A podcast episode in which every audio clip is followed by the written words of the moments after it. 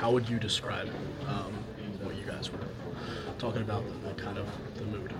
Yeah, you know it hurts. You know, any loss like that it hurt, but you know the season's not over. It's time to you know you can feel it tonight, go through it tonight, do whatever you do. It's just keeping knowing, knowing the season's not over, keeping our heads together, you know, staying together, not you know doing little things, crashing out mentally and things like that. So you know, just you know we got a whole season, we got a we got a season ahead of us, two more games in the regular season, and whatever happens after after that. So we're just we're on to Rutgers now. That's the focus, and we'll get back to that. Watch the film tomorrow and see what see whatever happened. We'll talk about it.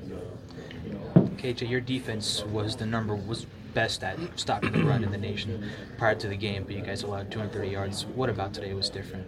Yeah, I mean, I'm not sure what happened on uh, in the game, but we're, we're gonna get on film, see whatever happened with that. But I mean, it's a great team in Michigan, great running backs, great O line, great team overall. I mean, you know, you never know what's gonna happen on any, any given day. So you know, we'll get back in the uh, film room and see what happened and talk whatever happened. We'll know we'll, we'll fix it.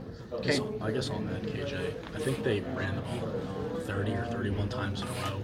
Just from a you know feeling standpoint on the field when, when a team is just lining up and doing that over. What, what's that kind of like as, as someone who's Yeah, I mean, we got to stop it. Honestly, simple as that. You know, you stop the run and make teams pass. That's when you, you know, you take the runner away from a team that's predominantly running. You know, that's you're taking a part of their game away from them. So, you know, in a game like that, it's like we got to stop the run and you know, uh, decrease the large gains and explosive plays.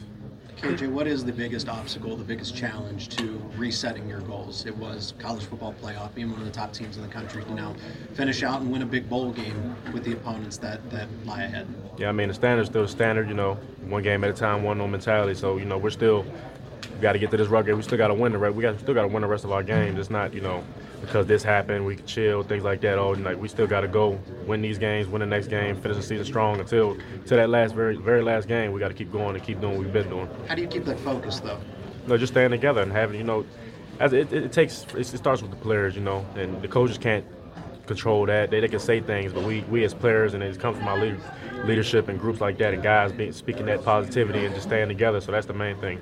Making sure we all stay together as a defense, offense, special teams, and as a whole. We just got to make sure we stay together and keep going. KJ, it, it felt like that this was the, the, first team we've seen this year with an answer for, for the Prowler uh, on, on, third downs.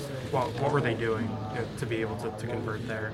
I just felt like you know on third, third and long, third down, you expect a lot of you, expect a, lot of pass, you expect pass plays, which is most time most teams will do that. Feel like they were running against it, and they were they were finding find the hole and things like that. They were doing run plays against it, and that's that's where really really where I think they like seek to be successful against the prowler, run the ball on third down, things like that. So that's where I feel like that's where they got it.